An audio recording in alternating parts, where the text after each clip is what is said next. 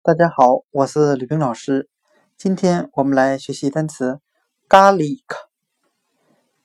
a r l i c，表示大蒜的含义，就是我们平时吃的大蒜。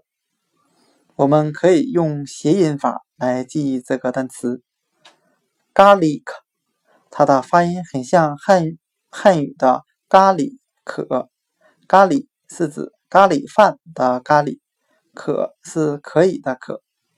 那我们这样来联想这个单词的意思：有些人在做咖喱饭的时候会放一些大蒜。那今天所学的单词 “garlic” 大蒜，我们就可以通过它的发音联想到汉语的“咖喱可”。做咖喱饭的时候可以放一些大蒜。Garlic 大蒜。Well,